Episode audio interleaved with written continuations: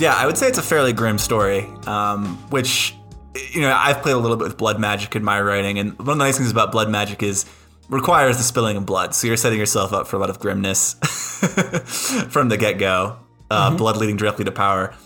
Um, well, I mean, one of the things that, that fascinated me is I could tell. It, we've talked a lot on this show about Roger Zelazny in particular, um, being a writer, and we're going to be reading his. I'm reading his book currently. We're talking about it soon. Nine Princes in Amber. But Zelazny, of course, is famous for sort of playing with and melding in and being influenced in all kinds of creative ways by different uh, legendary and mythic and folkloric traditions. And that's very much on display in the story in a lot of different ways. So I guess my one of my most burning questions is, you know, did you have specific traditions like that in mind when you wrote this, or did it just sort of come to you as this agglomeration of those things, or how did that really work? So this is uh, it, it, this story had a previous incarnation, not anywhere near this. Uh, like this is way before I was even thinking or, or thought I was as good as I am now. Which you know, um, this is like 20 years ago. I had um, a there was an open call for like a gaming uh, world, which had like this uh, sort of like a god that was cast down. Or actually, they had titans. Uh, it's very sort of semi Greek inspired, but also like high fantasy, uh, D and D related, blah blah blah. And um, they had an open call for an anthology. They wanted to, you know, they wanted to get um, short stories written in that world. And uh, that particular, they had one of the the titans that was part of that game world had been cast down into the ocean and chained up and blah blah blah, and um, and that always fascinated me.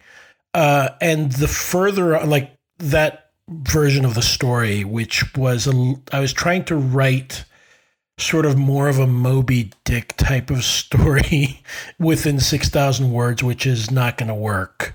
Um, eh, that, that, that version of the story does not, does not uh, exist anymore. It just, uh, it's been lost to time. But the the main kernel of the idea sort of stuck with me, like, and I sort of like turned it over my head, and I was thinking about it. The like this is like two years ago now, and I thought to myself, you know what, I could I could probably see if I could do that again. See if I could rewrite that and sort of make it from scratch. Um, but in the meantime, uh, as I was starting to write it, I realized that I needed to do something different, and I um, I sort of incorporated.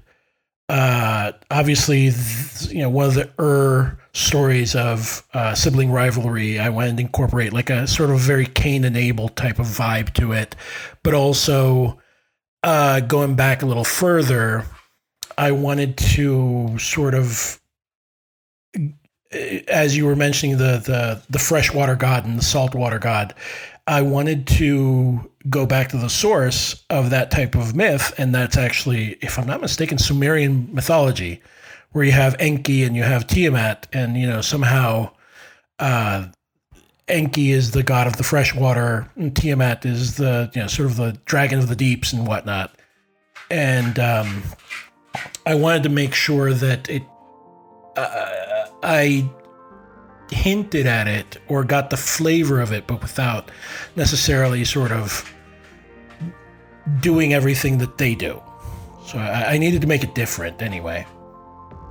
Yeah, that's a great answer. Um, because you've got, I love that we went to a video game, uh, the Bible, and Sumerian mythology. Those three, three three winners, if I if you ask me.